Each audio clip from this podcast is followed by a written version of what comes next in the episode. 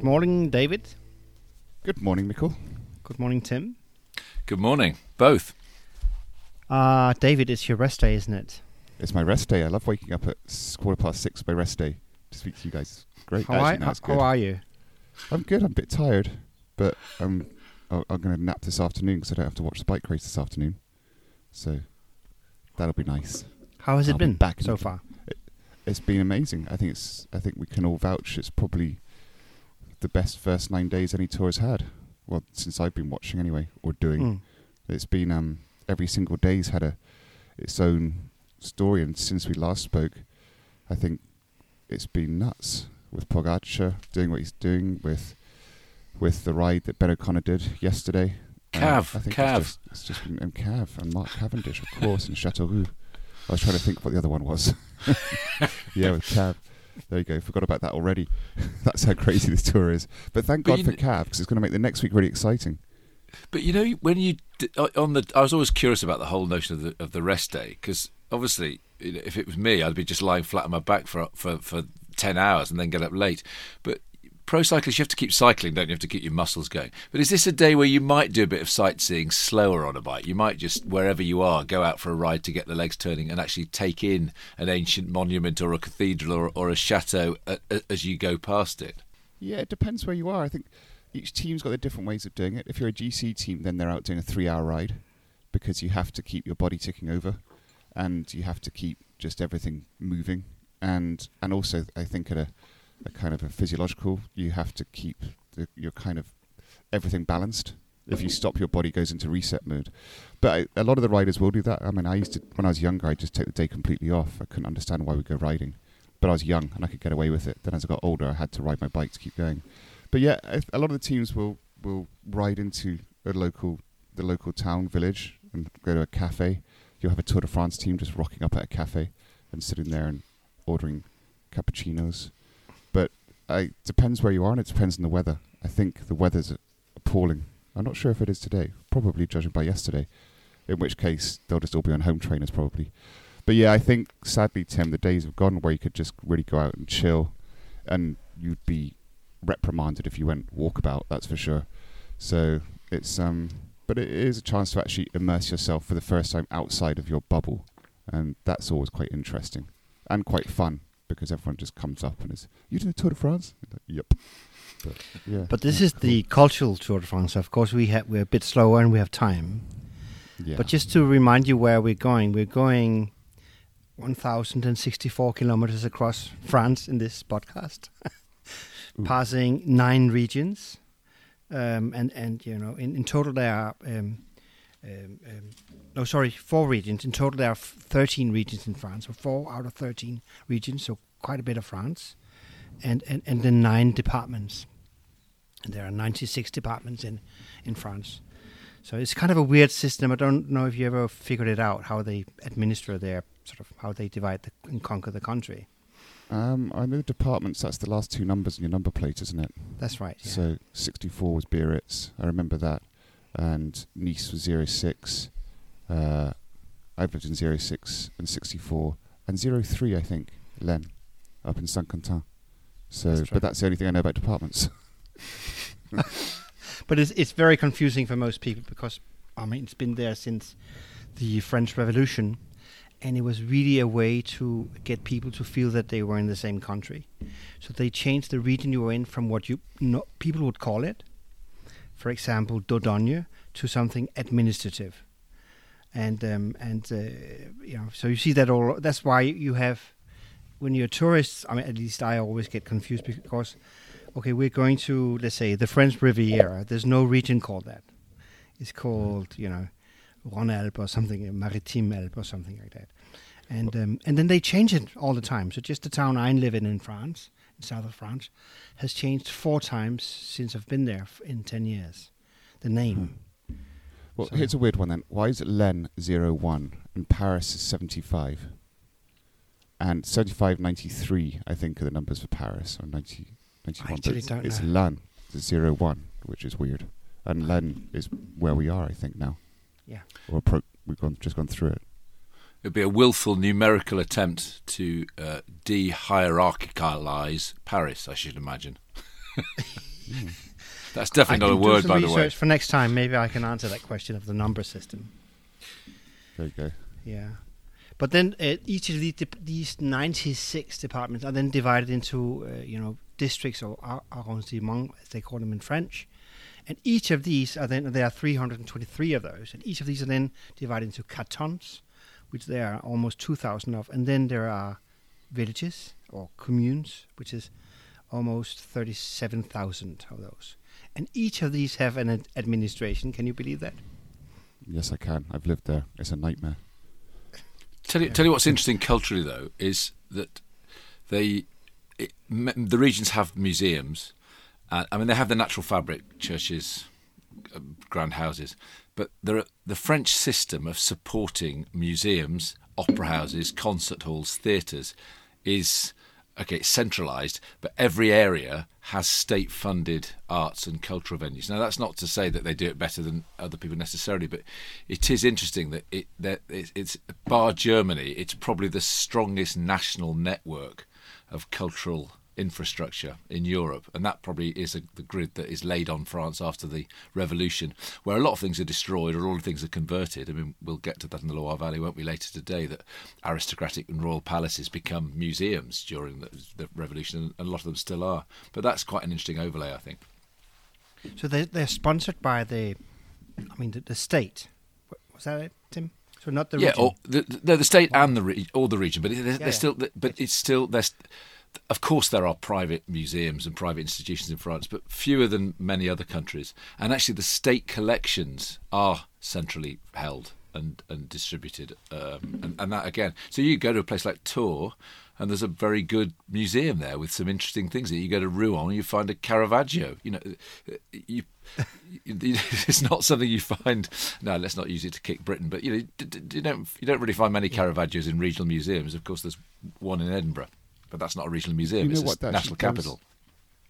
In um that tour when you got in touch with me, Tim, to, to go and visit the the cathedral, wasn't it? That that had the the wonderful The Colmar, no, it's yeah, yeah next to it was yeah it was no it was actually a Yeah. former le- leper colony, but it was it was a, a monastery as well. monastery. That same tour, um, we went to a town called uh, Brioude, I think, in Lauvergne, and uh, it just I had some time, I had a break and commentary, and I went on a walk in the centre, and it's a little local museum, and it had the most amazing Miro exhibition, Yeah. and it was just so random, and it was kind of thought of a thing that would be in a city normally. So yeah, it kind of it's pretty amazing they do that.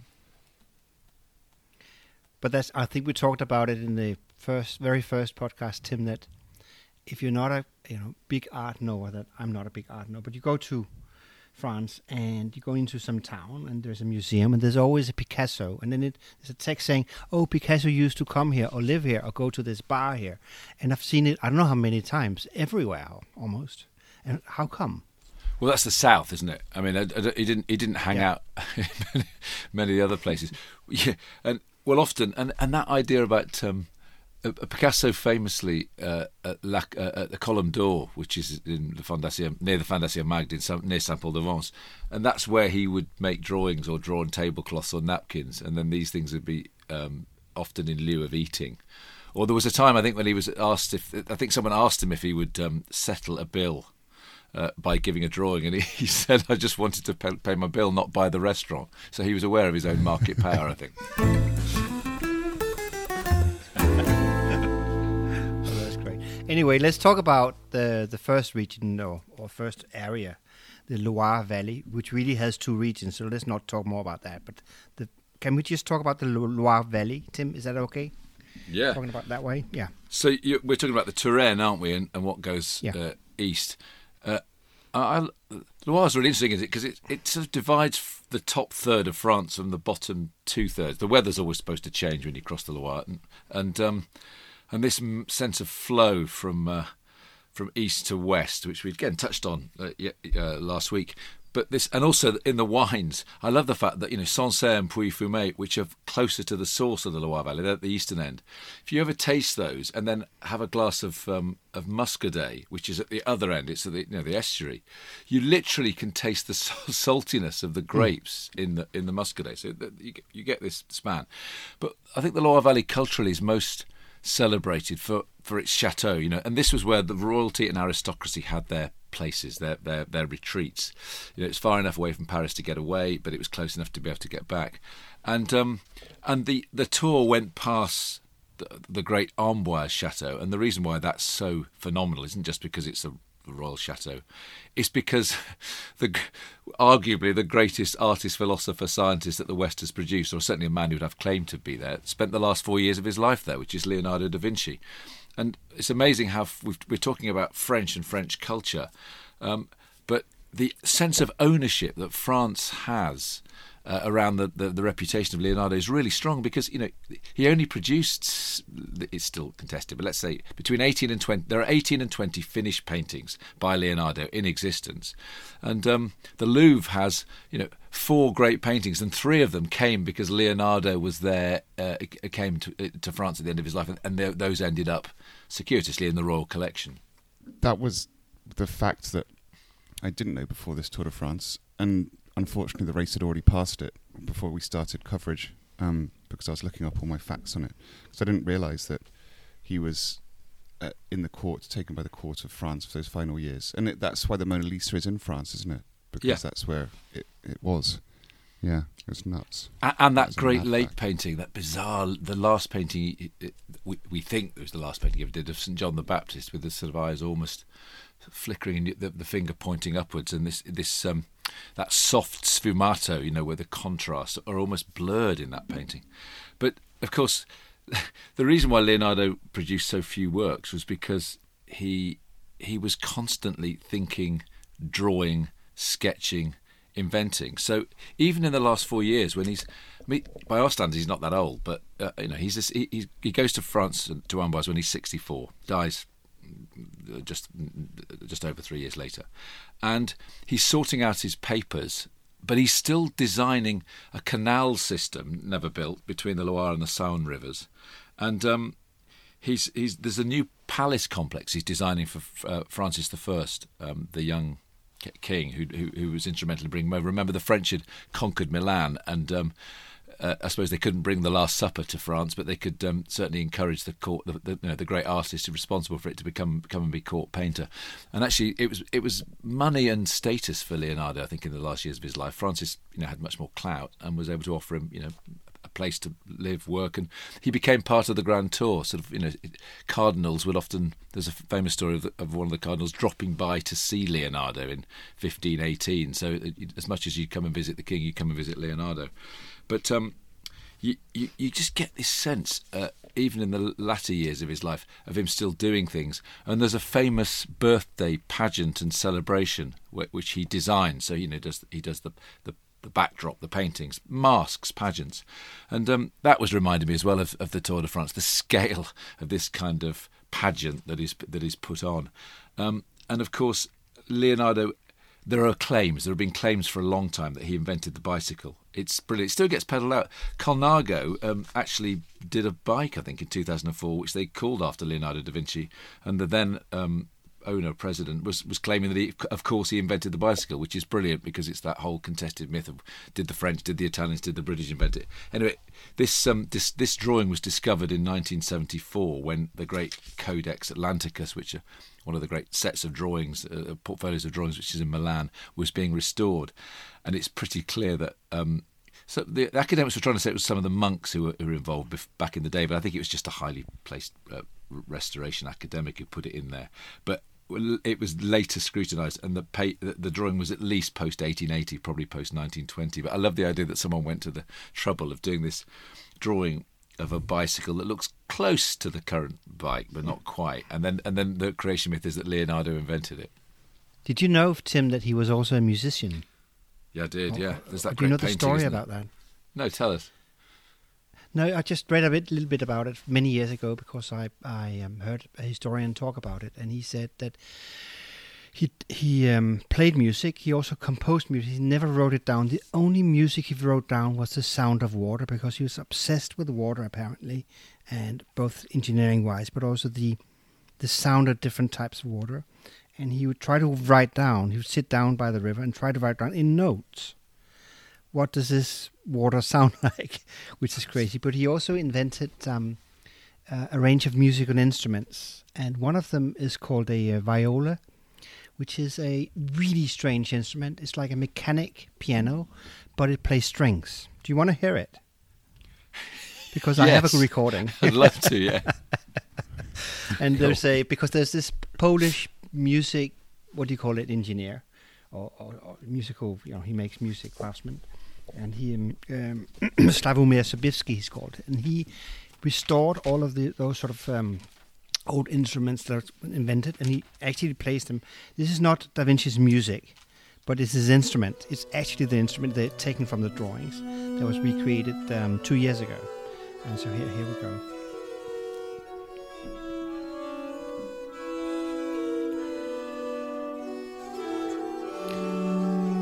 So this is a piano playing.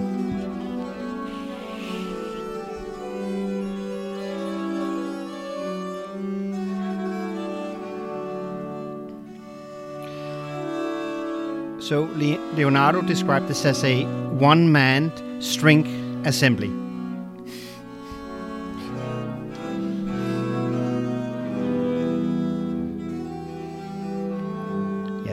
Should always hear. So music that might be the first synthesizer ever. Yeah, no, of course, the inventor of electronic, of proto-electronic music. I'd like to hear the notation of his sounds of water and make someone play that and see how close it actually gets. Incidentally, I don't know why, I'm, but the, you, the obsession with water's um, a point well made. He's, he sat. He, there are sketches he made of the flow of the Loire, and the idea of him sitting on the riverbanks of the Loire at Amboise, actually making drawings, is quite um, touching. I think the, the old man still wrestling with that. I, the, I remember once making a program, a television program about Leonardo, and one of his early works is uh, uh, the the Annunciation, and it is a, an amazing work for a young man, where the feathers of the, on the back of the angel Gabriel have sort of been scrutinised and reproduced from his studies from nature and so on. Um, but so he has the Virgin uh, seated, and her robe goes over the back of the chair. And it looks like she has three legs, which I made this point that even you know th- th- th- there's nothing accidental in composition, but this is a slight error. It looks clunky, and that he then realizes that her hand doesn't quite reach the um, the book, so he extends the arm. And if you actually look at the arm, she it's like a telescoped arm, and made the point that even you know even the greatest artists you know could could have, could have to bodge and, and learn their trade that way. And I got loads of abusive letters saying, "How dare I arrogantly say that Leonardo could possibly make?" I thought, well, in Leonardo's world, everything was about pushing and trying, um, and that isn't a clunky way of getting back to the Tour de France. But it is interesting how we have to own our mistakes, or how we try and cover up from them, or how we deal with things. You know, rather than scrap the painting, he just decided he better extend the arm in the end. Uh, David, did you notice? I mean, the number of castles that the field or the peloton passed. I mean, I don't know how many, but Oh yeah, there was quite a lot. and- yeah, I mean, I don't because there's uh, the Loire. I didn't realise either Loire's the longest river in France. It's 1,006 kilometres. I don't know why I didn't know that either. But uh, why are there so many castles there and chateaux? Because it, I've never really actually given much thought to that. It's transportation, isn't it, Michael? As well. I I mean, it's it's it's the great road of trade and access, or uh, the Yeah. need for defence. I think. and the Vikings loved Little Loire. He'd always bring it back to the that's another. Scandinavians, wouldn't he? There, yeah. Yeah, they loved it. no, Yeah, I, I guess I guess the um, the the the whole valley was a sort of um, playground for kings and princesses and noble people. I guess um, uh, in the from the 15th to the 18th century. I guess I don't know. You know much more about that, Tim. I think so, but also it, the the in the pre-revolutionary regional, you know, regions of France and the territorial fights and struggles. I mean, a big river like the Loire is a is a border, isn't it? Or some, and it's something defendable as well as a a, a, a route through. Yeah, but I mean, I guess uh, when I see these castles, there's one thing that stands out when you compare them to so many other castles in France, which is most castles you see in France are built as a defensive piece of architecture on the top of a hill, far away from water, really hard to you know get into, like you do it in Lord of Lord of the Rings, sort of. But these castles are in the middle of a val- you know down in the valley by the water, with a huge garden, pretty easy to attack. but very decorative. So I was thinking maybe that was is connected to the, the whole idea of Renaissance and Enlightenment and sort of, uh, um, you know, putting decorative features on, on, on castles rather than having them be a functional castle. They they prob- they'll probably be, I guess, a sort of piece of luxury to show off. Like, Yeah, I don't know if, they, but it No, seems that- like that way. That's true. I mean, with Chenonceau, which the which the tour did go past as well, didn't it? You know, that's a 13th century castle, but um, and then got. Uh, but again, that's that's actually across the water, uh, as the name would suggest. I love that now because I remember going as a as a when I was much younger, and there are two gardens, as I recall, each with the initial of the a particular king's lover. I think it was Henry II. I mean, he had one was Diane de Poitiers, the other I think was was it Catherine? Anyway, and the, there are there are there are initials in the garden, which seemed to me the most flagrant display of uh, marital infidelity you could ever see. Yeah, there's a bit. I mean, the, I think the last frontier was they were castles around the 13th, 14th century because it was the border with Aquitaine, and so it was the the old English France battles that were going on. And I guess once peace times hit, they just made the most out of the pretty region. But, um, but Yeah. yeah. Well, But we I get, just comes back to imagine- cultural. Mikhail, sorry, yeah. no, go ahead, go ahead. Yeah, yeah. No, it just. It's I the- was but it's just, that- I was just it's imagining that the Enlightenment, Tim, that that period of like um, art and, and beauty, but also the sort of idea of science and mathematics and clarity and and you know, uh, so for example, uh, René Descartes lived in Loire, in one of those castles, and said in a cold room. He described uh, he couldn't think if the room wasn't cold, because the whole idea was to divide hi- himself from the science he was doing. Uh, so departing religion and feelings and emotions from pure thought, I guess. And he wrote a lot about that, uh, which is um, an idea that still has still is conquering the world, I guess. But and, and all those um, castles and uh, for me is, is sort of a um, you know a manifestation of that period, that whole period. Yeah, and but cultural layering again, and the shift in in uh, priority and use, and we, you know, we, I don't know. I tend to think that great buildings must always have been revered in just in different ways, but it it turns out, you know, that's not always the case. I mean, you know, that the, where Leonardo was buried in a little cemetery, uh, and actually it fell into disrepair. And during the revolution, I think uh, many buildings were kind of sacked and so on.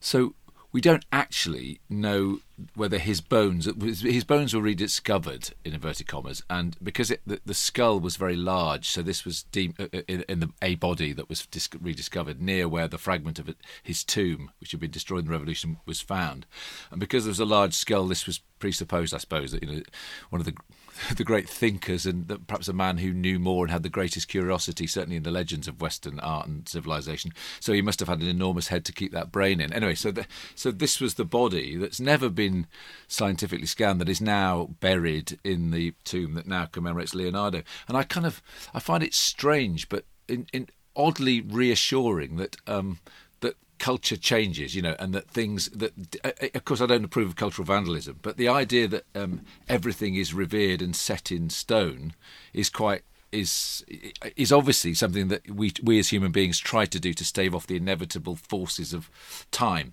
and that. Uh, but I like the fact that you know we, we can't defeat that, and and you. It's funny that the Mona Lisa, which is in Paris, and that's the end of the journey, along with all the other great Leonardo paintings in, in the Louvre, many people have written about the Mona Lisa and why it's so great, you know, and that's probably another program. I can you know, I can tell you why the force of celebrity and culture has made this thing so important, but not disproportionately so to, to all other works of art. But one of the interesting things about the Mona Lisa is if you look in the background, there's this.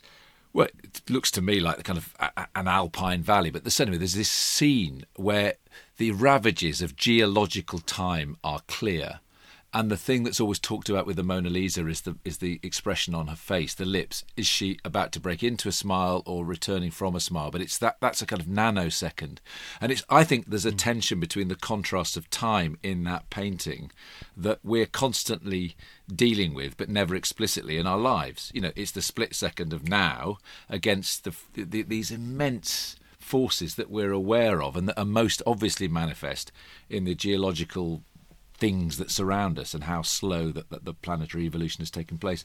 And I find that with you know with with, with a lot of the sort of castles and chateaux in different ways, the way they've been restored, layered, crumbled, and so on. Mm. Yes, yes, true. Um, and you know, I wonder what they use those chateaus for today. If we went and visit, if whether you could stay in some of them, probably you can. The ones I've visited, uh, smaller ones, that they often have art exhibitions I've seen in them. Uh, there's a lot of kind of medieval jousts and banqueting re- reconfigured uh, for, for, for tourism. um, but yeah, you're right. It would that would be the next thing. Although, um, uh, yeah, hotels tend to be looking looking to. Uh, aren't we going more bijou and boutique? Isn't that happening more and more rather than vast? But yeah, it, yeah that would be a good Airbnb, wouldn't it? Airbnb in Amboise. I'm looking at it yeah. right now. You, you, can actually rent an entire castle in the Loire for six thousand euros next week. So that's good. you can buy you can buy a crumbling chateau probably for add three noughts to that as well. But the the maintenance is quite quite expensive. I think. Yeah, yeah, I, I guess. Uh, so. Yeah, I mean, I noticed because a surprising number of them are still privately owned, which is quite nuts. But I think, right. as you said, uh, Tim, it's it's not many people have the the means to maintain a chateau on the Loire. So there's a small chateau at Gisors that I used to go and visit a bit, um, which is to the west of Tours. I mean, just a, a, one of the many amazing buildings that you know has no great status internationally, but it's just just one of the many many chateaux there. And they have artists in residency programs, so they invite people come and spend summers there and um, and paint, and then they, they put on displays. It's it's, it's interesting. Hmm. Maybe maybe we can do that. Not just art, but we'll just talk about it. yeah. But um, um, another thing, Tim, uh, David, is of course the wine in this region is incredible. It's, I guess it's one of the biggest, if it's not, if it's not the biggest wine region um, in France, and um, known for its white wines, right?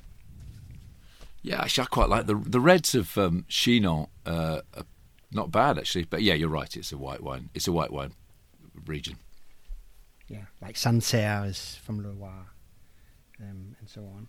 Um, um, and um, I, I, went there last year, and I noticed that um, there's a, quite a big uh, change going on in, in, in, in how wines are made and how they're viewed. And so this whole movement of um, natural wines or or whatever you want to call them, but not pro- not chemically processed wines, is huge in the Loire um, at, at the moment. Um, and as, as um, you know, I, I, try to sort of figure out wh- why is that happening exactly there. Uh, and and um, it seems that um, um, first of all the land is cheaper there, so it's you can go down from Bourgogne, and if you're winemaking, it's cheaper, and there's a lot of small winemakers. But it's it's also a a revolt against the sort of industrialization and globalization of wine uh, that's been going on in France. Um, there's a very famous um, film. I don't know if you've seen it called "Vino Vinomondo. Have you seen that film?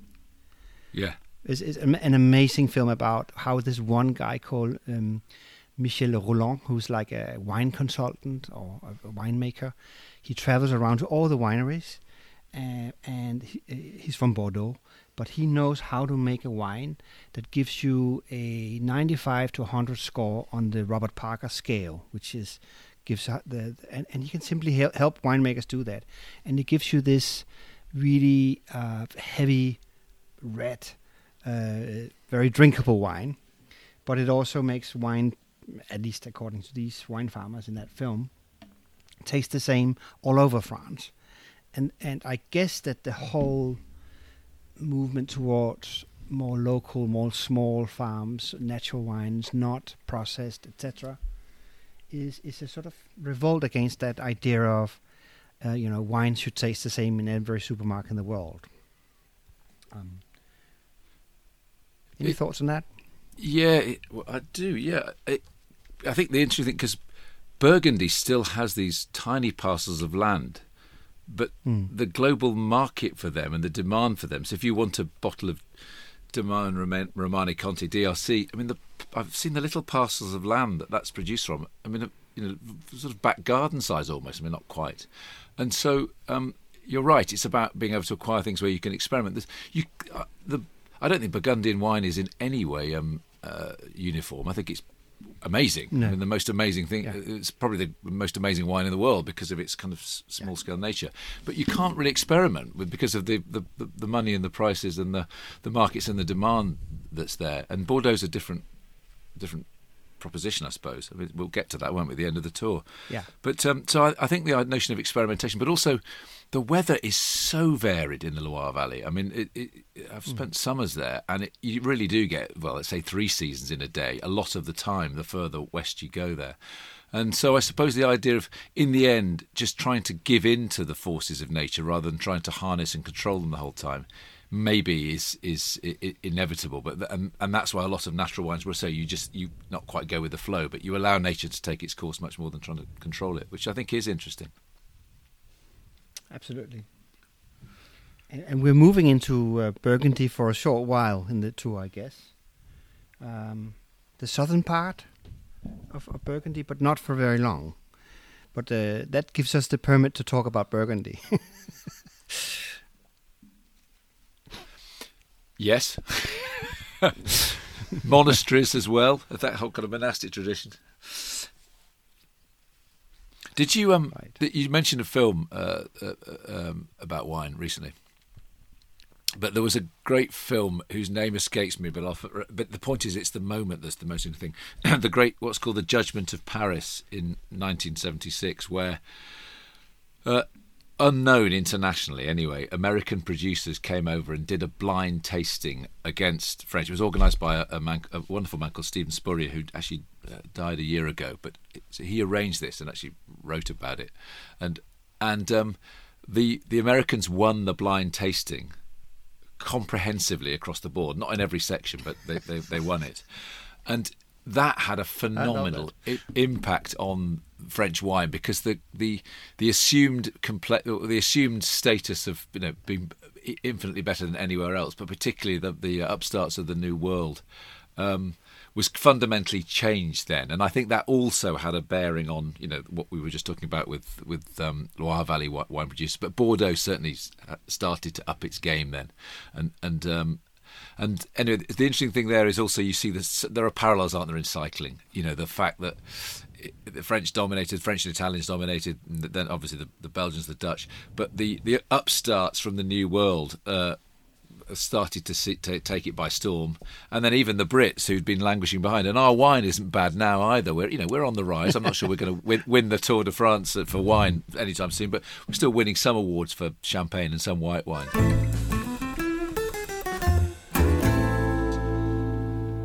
Tell you what one one of the things I've noticed from living in France, and it might just be my personal experience, but also from spending a lot of time in States and Asia. There's a, and this is the cultural difference between wine in France and in the New World. Let's say, is that it's almost a faux pas at the at the, the table to discuss the wine itself, what's in the glass, to to comment on its um, on the nose or the body. It's you're supposed to the culture thing is to know where the wine's from and discuss the region, the place, the time you went there, anecdotes from the region, rather than it, it's almost it, it's a bit bourgeoisie to actually talk about and discuss the content of the glass. You've got to talk about your anecdotes around that region, and it's a, it's a really weird phenomenon. And I guess that's part of the fact that there is something to talk about. Whereas with New World wine, you can't really talk about the region so much. There isn't the history surrounding it. So it's that's a huge cultural difference, and I suppose that was maybe the complacency. Tim was the fact that New World was actually taking the wine very seriously and not have not able to lean on the the cultural relevance of it. It's true, but uh, and also that there's a massively interesting relationship between wine and other other uh, visual culture, for example, and um, uh, and again in Burgundy because because of the ancient nature of it and the small scale parceling, you there's not at the, moment. I mean, things are changing, but the idea of visionary architecture. Whereas in Spain, for example, many major architects have been commissioned to make wineries. Portugal, but the New World, certainly Northern California. I mean, most major architects have uh, have produced um, buildings. And then the the idea of art. I mean, again, it started in Bordeaux. The idea of getting great artists to design the labels. It's a uh, Mouton Rothschild um, innovation just after the Second World War. But that's the New World really sort of pushed that idea as well, and that also is is you know plays out. But the great producers of Burgundy, for example, you know the label designs on the great wines have changed. I think very little. Um, and and again, mm. so you play on one level, you've got to play on history and continuity and a kind of distilled. Uh, rarity, and then uh, in another level, there's a much more interesting engagement with with with broader uh, cultures and cultural exchange. And I suppose the idea wine is a is meant to be the kind of dist- literally the juice, the distilled essence of terroir, which is the essence of a particular place, and that's where um, the, the, more pretentious conversations can, can happen around wine. But they're quite interesting to me how how they're, they're perceived as somehow expressing the essence of of of, of, of, of something. But Not it, just grapes. It seems to me that almost the opposite is happening in, in large parts of the Loire where if you just look at the labels, they're very modern. And this is again all these young new wine producers doing natural wines, etc. And sort of almost like a, a, a, LP or you know a record cover, they look, um, and, and, which is such a contrast to the um, you know uh, Burgundy wine labels and how they're made and how you're supposed to talk about them. Um, I'm so I'm I, a sucker for a good label. Yeah, so am I. That's so you, have done the same as me, right? That looks great. Doesn't really matter yeah. what the wine is. Yeah, yeah, yeah. cool. yeah, which is obviously obviously is uh, is the uh, is the height of visual cultural sophistication, but is actually uh, a very pointless exercise. But I once tried to get a television show off the ground, a television documentary. I'm still going to do it one day, um, where the, the, one of the great wine tasters. I'm going to keep keep her name quiet for the moment because um, that I want to I want this idea to happen at some stage. But the idea was, or the idea I was trying to pitch was that we would we, we would let's just focus on Mouton Rothschild, and we would I would choose the best best in inverted commas four labels of their vintages, their claret vintages since the Second World War, and she would mm. choose the best four vintages from the time, and we'd do a taste off and see how that worked. But that was just an excuse for me to get to drink eight great, phenomenal Bordeaux's. But but it, it is interesting to look at the. I mean, there's no, there is there, there, there could be no possible controlled connection between what Picasso or Francis Bacon or Juan Miró actually produced in terms of the label and the vintage of a particular year and how it's evolved. but it's still a nice idea to consider it. I love that. Can we talk about cathedrals just a little bit? Because I think it's such an important thing in France. Um, I mean, just the landscape is almost defined by cathedrals. And um, I don't know if you noticed, uh, you said you didn't notice you passed, and we actually did pass nine um, cathedrals uh, in, in Loire. Some of them are pretty uh, big. But I I just think it's such an important part of culture. In, and and uh, I read a book about uh, French history where they talk about um, something called collective memory, meaning that we all have our own memory of our childhood and taste and uh, what people said to us and so on, that sort of made us. But they talk about how a society can have a memory and that memory is not stored in individuals but stored in architecture, and in France, particularly in cathedrals. Um, that were all built in the 12, or most of them in the 1200, where there was a lot of money, but also a period where you wanted to get out of the feudal society, where you know a singular priest would would tell you whether you were you know believing in God or not, and into a completely different idea of religion, of being individual. We are all divine, like that sort of idea. So we can all go into a cathedral and release the spirit that we have, and so on. Um, and whether you're religious or not, uh, you know, it, it meant a lot to people. And you can you can still see that all over France. Um, uh, that idea of a building that just moves up into the sky and has a completely different notion of time, not not as you know our short life of you know whatever 80, 80 years we live, but uh, time before we were here, time when we are here, and time when we're gone. And the cathedral is still there, pointing up to the sky. And I think that's just absolutely, it's it's astonishingly beautiful idea. um, um, to do that. So when we go, I, I really do want to go into a cathedral. Mm. I do normally when we were on tour before, rather than at Maidstone Studios in Kent. Ned and I would always jump in our Bromptons and visit cathedrals. It was kind of one of our, our little kind of pleasures in the mornings when we had time, because we'd always arrive the night before at the finished town. And I, I don't I do that when I was a bike racer as well. Often I'd go and visit the days before the race if we were somewhere, because I do, and and for no religious reason, uh, just for that that sense of awe, because even today they're incredible things, constructions, pieces of architecture and art. And and you're right because there's one thing that this was what three years ago was it three years ago when Notre Dame uh, burnt? It was, wasn't it? Mm. Yeah. And so a few months later, the, the Tour de France was arriving into Paris, and in every single time they've pu- they've arrived into Paris in the past, they always make the hero shots of Notre Dame. And that year they totally avoided it, and they didn't tell us. It was in the book, and everyone expected it. And we thought we're going to see it, and it's going to be quite sad. And they didn't show one shot of Notre Dame in its kind of decrepit, burnt state.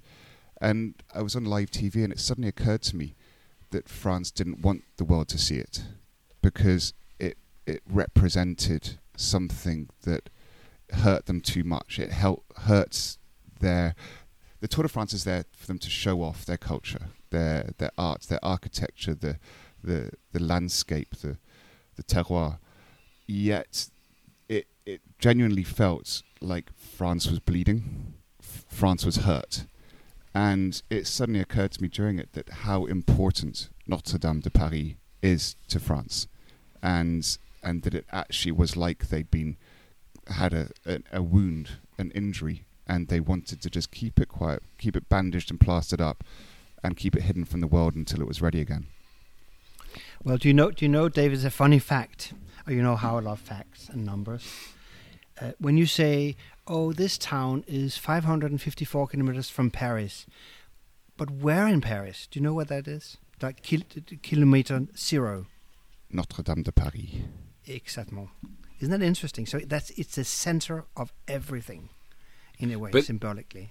But it's interesting that, uh, I mean, given the revolution and the fact that France won't sanction, I mean, the state doesn't sanction religion. Religion is is, is, is separate, as it were.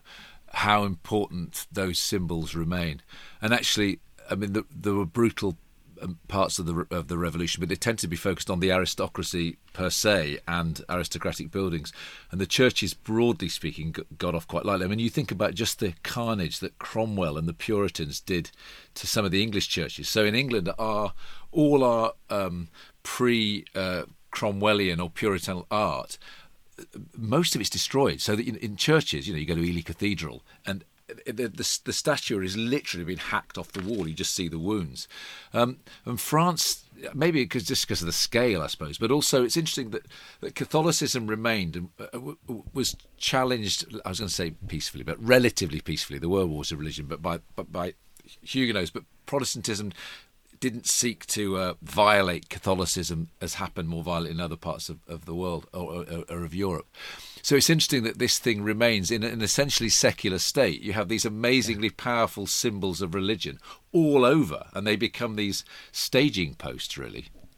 Yeah, and and like the center of everything, like you can always find the center of a French city by asking for the cathedral.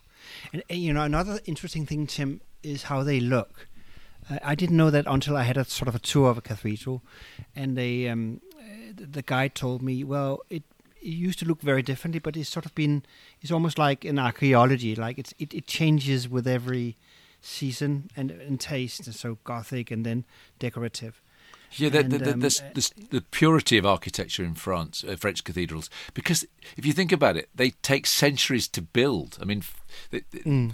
the practical aspect of this. So as taste changes, then things get added on. I mean, even even Chartres, which is one of the purer cathedrals, still has Romanesque and Gothic features to it.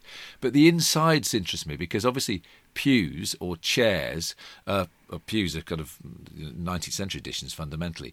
But the cathedrals are these great open spaces, and that's the thing I love about cathedrals is the is this cavernous sense of space, mm. and you and you understand that you know to a uh, I don't know, let's say an illiterate 15th century peasant who this was this weekly coming together in this unbelievable, miraculous construction, you could see how the idea that the, the divine would be present. But at the same time, there were um, gullies down the side of the cathedral. I know this from Chartres, where they after the, the, the you know the the um, the pilgrims would sort of sleep there and then be kicked out in the morning to go and get food or whatever, and then it would literally be kind of sluiced down because of what had, mm. had to happen there at night. So the sacred and profane, kind of interesting mix. But um, I love the smell of cathedrals. Actually, I have a thing, and, and churches too, broadly, because you get this amazing mixture of. In, in some of the country churches you visit, there's a kind of mustiness. Uh, in a Catholic church or high high church in in, in, in Anglicanism, you get the mixture of the trace of incense and smells, and I love that kind of mixture that you get in there. Um, and that you know, obviously is is is um, is just a, a um, it's the first thing you notice, and maybe the thing that you can is, is most difficult to articulate.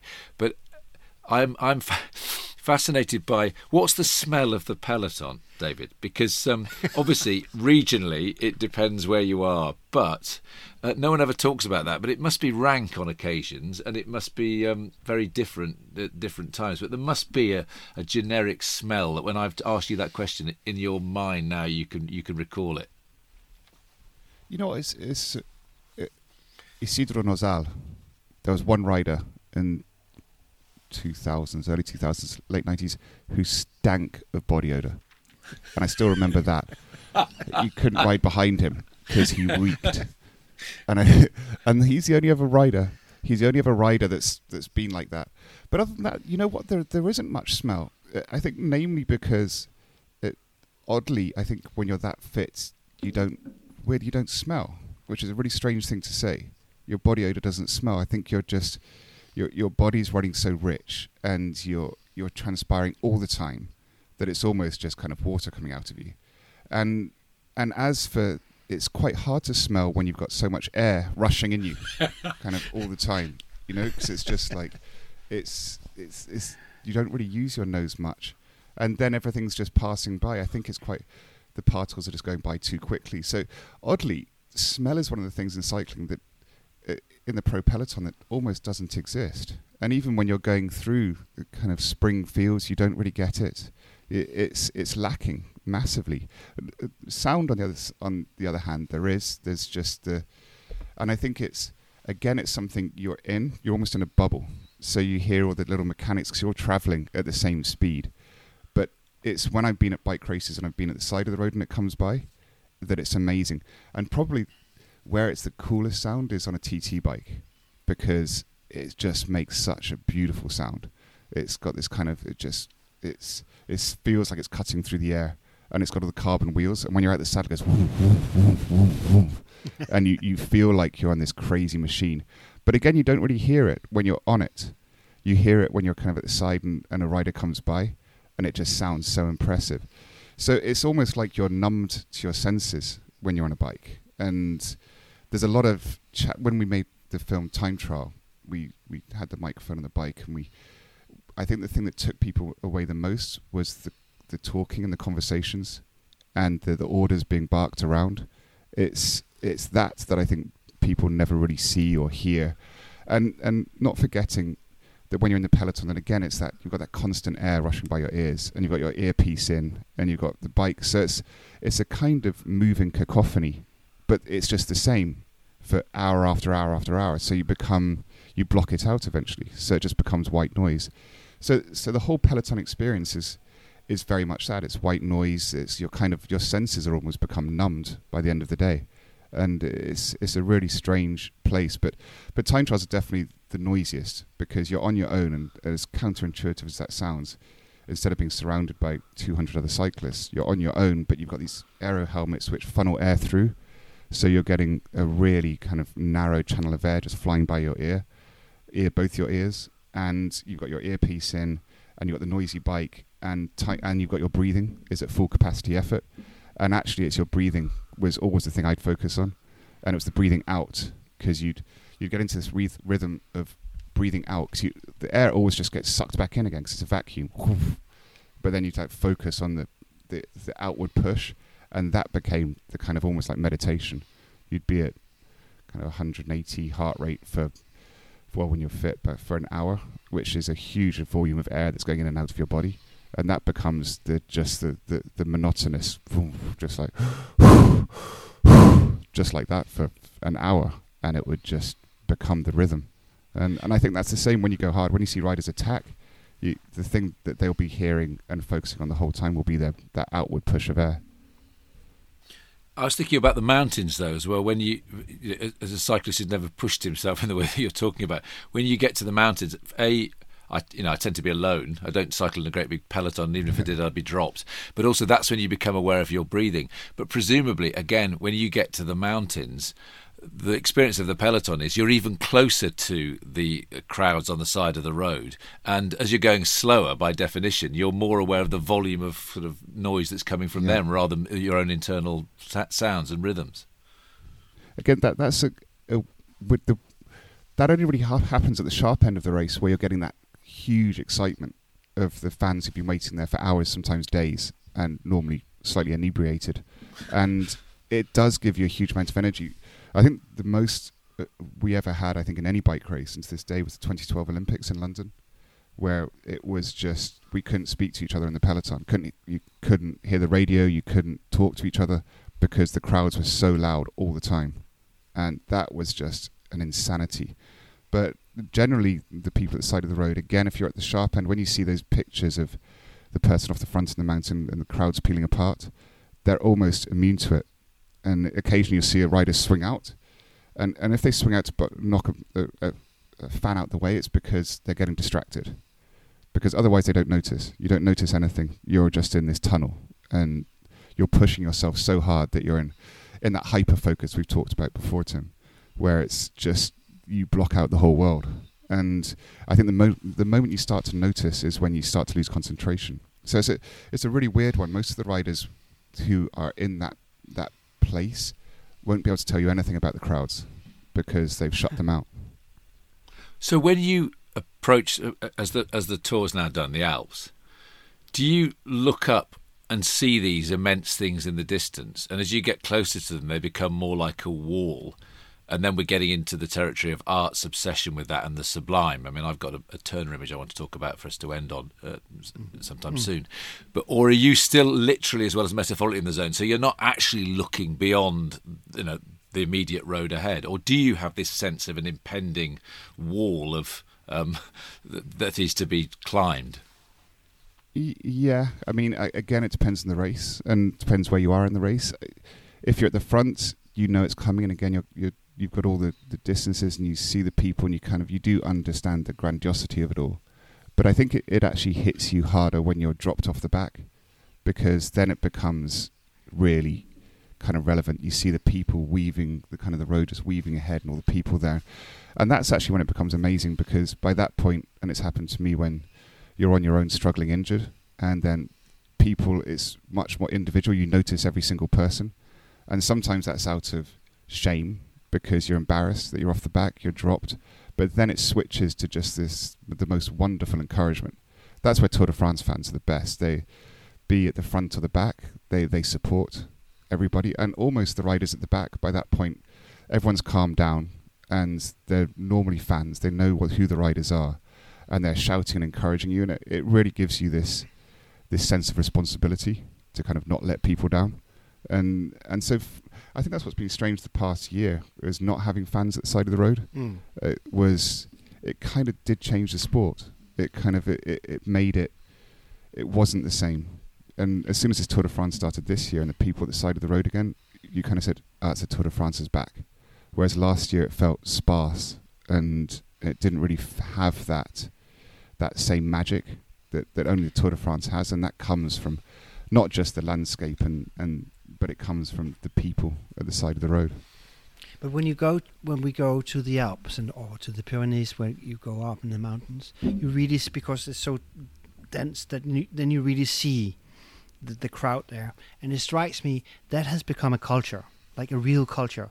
like you see the same characters year after. I don't know if you see it as a writer, but for example, there's this old guy who's a devil, and you see him every year, right? Yeah. Um, and apparently he's done that for 25 years. Or the Right, what do you call them? The Dutch people that dress up as um, I can't remember what and do a special dance and uh, all the flags it's- and the sort of yeah. It's, it's just a it's a big carnival, isn't it? So people just get dressed up and, and want to be spotted, and it always makes me laugh when somebody's been there for for hours or days, and then when they come by, they're they're looking at the helicopter waving rather than the bike race.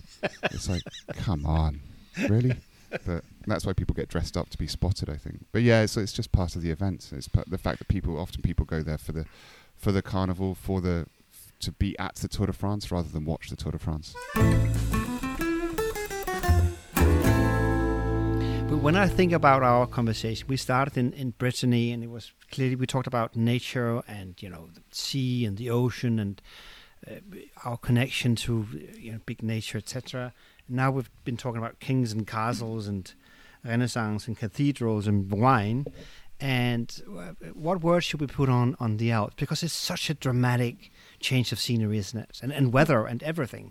Well, we should we should use the sublime in the way that Edmund Burke talked about it in a, in, in the 1759 uh, about this idea about our our vulnerability, but the awe that we feel when we're confronted by those kind of forces. Uh, There's an amazing Turner painting. Um, I'll just draw a picture for you, paint a picture of you, um, uh, uh, which which shows an, a vortex where the sun is obscured by clouds, but you see it poking through, and there's this bright light, but the vortex of cloud, and then you realise that cloud is swirling around into mountain, and the mountains are Alps, and in the foreground there are these bodies that some of which are still being sort of murdered by a group of people you can see on the right hand side, and then in the distance you see the tiny silhouette of an elephant and a man on top of it, and it's Hannibal.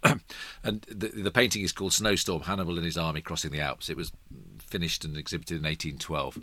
And so there's a whole historic context of the Napoleonic Wars, and uh, he, Turner, had, like many artists, hadn't been able to travel till um, there are various moments during the wars where they could travel, but they hadn't travelled as extensively as possible. So Turner goes to the Alps. I mean, he visits first of all the beginning, 1802, but he goes to the Alps wanting to see the immense forces of nature, which he does. And then, like many people, he uses it as a backdrop and projects because history painting is, is, is seen as a much higher form. I mean, Turner's one of those artists who can elevate landscape to the status of history painting. But I love that image because in order to paint it, Turner he, he- he's not able to put himself in alpine storms regularly, but whenever there are storms in England, he goes out and sketches. There's a famous account of him uh, on a, storm in a friend's house in Yorkshire, and him standing there and trying to sketch amidst it all and take it all in. And then he's reputed to have had himself tied to a mast on a boat during a storm at sea, so that he could feel the storm from within. Anyway, see, and so there's there's that our desire to uh, to confront nature, to be reminded of our kind of tininess and the sense of uh, you know our overwhelming place in the grand scheme of things and i would imagine the you know this vortex of uh, of storm and weather and landscape um and these bodies strewn you know this is definitely an image for the tour de france as you as you start to prepare to go and kind of confront these um the, these I- immense forces Yeah, really. Especially, I'm just looking at the painting now. It's amazing. Yeah, that's that's kind of probably how most of the peloton felt yesterday, because it was just savage.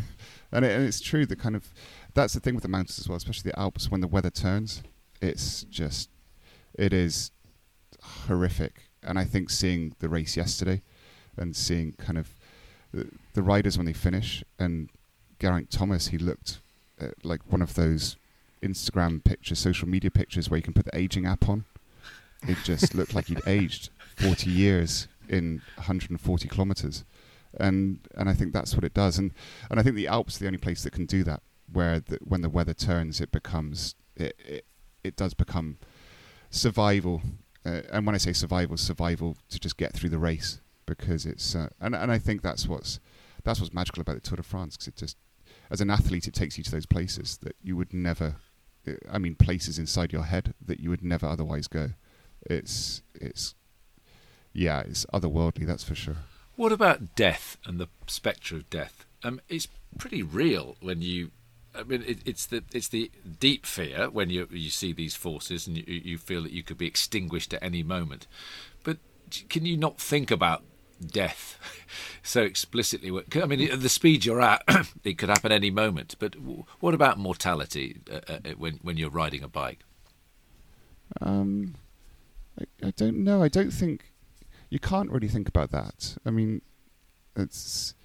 It, I think the, the, worst bits are when it's been in mountains where uh, it's happened at the Giro d'Italia, where it's been one of those horrific days, and you find yourself in between groups, and you're going hypothermic, and there's nothing you can do, and and you lose. You saw yesterday, just everyone was losing their hands, feeling their hands they couldn't break, and. But I think it, it's more that sense of masochism. You generally know you're going to make it, but it's it's going to be horrible. I mean, I've only had one time where I thought I was a cropper, and it was when I was young. In Valencia, I was off the front racing, and I was on my own. And I was coming down a mountain pass, and obviously you don't know the descents. And I came ripping around this corner. It was a switchback, and it was had barriers, Armco barriers around the side, and just a drop off. And I thought it was going to be a, a, a full vertical drop, and it was amazing because it was only I knew about two seconds, three seconds before that I wasn't going to make it round, and I just was coming so fast I just slammed on my brakes, couldn't even tilt it down, just hit the barriers and flipped over. And in that moment, I thought, oh no, I'm going, I'm going down, like properly going fucking down now. And there was no fear whatsoever, which was really weird. And I flipped over, and it was it wasn't. It was about 70 degrees, and my bike disappeared, and I hung, hung on to stuff. But there was a moment when I hit the barriers, and I thought, ah, oh, fuck, this is how it's going to end. And it was, I remember always that and thinking, well, I'm not scared at least when that happens, because at that point in time, everything's happening so fast and yet so slow. There's, you just resign yourself to the inevitability. It's, um, it's a weird one.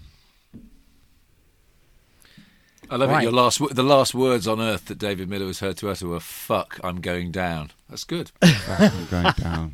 Do you, do you want to? These aren't the last words of Leonardo. I don't want, but but um, amongst the late, the last um, papers that we know are by him, he writes. So he's thinking and continues to think, and then he's clearly interrupted by something, a thought, and then he just writes etc., and then scribbles perché La, la minestra si freddi because the soup's getting cold. So he actually, in the middle of it all, someone's come in with a bowl of soup for him, and then he's remembered the, the smell.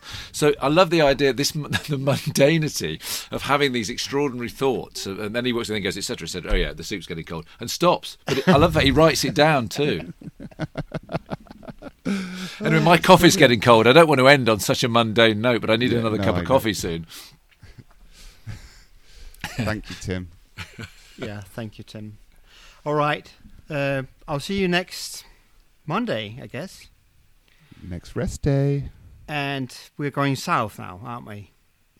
So too, I hope, but also we're going underground.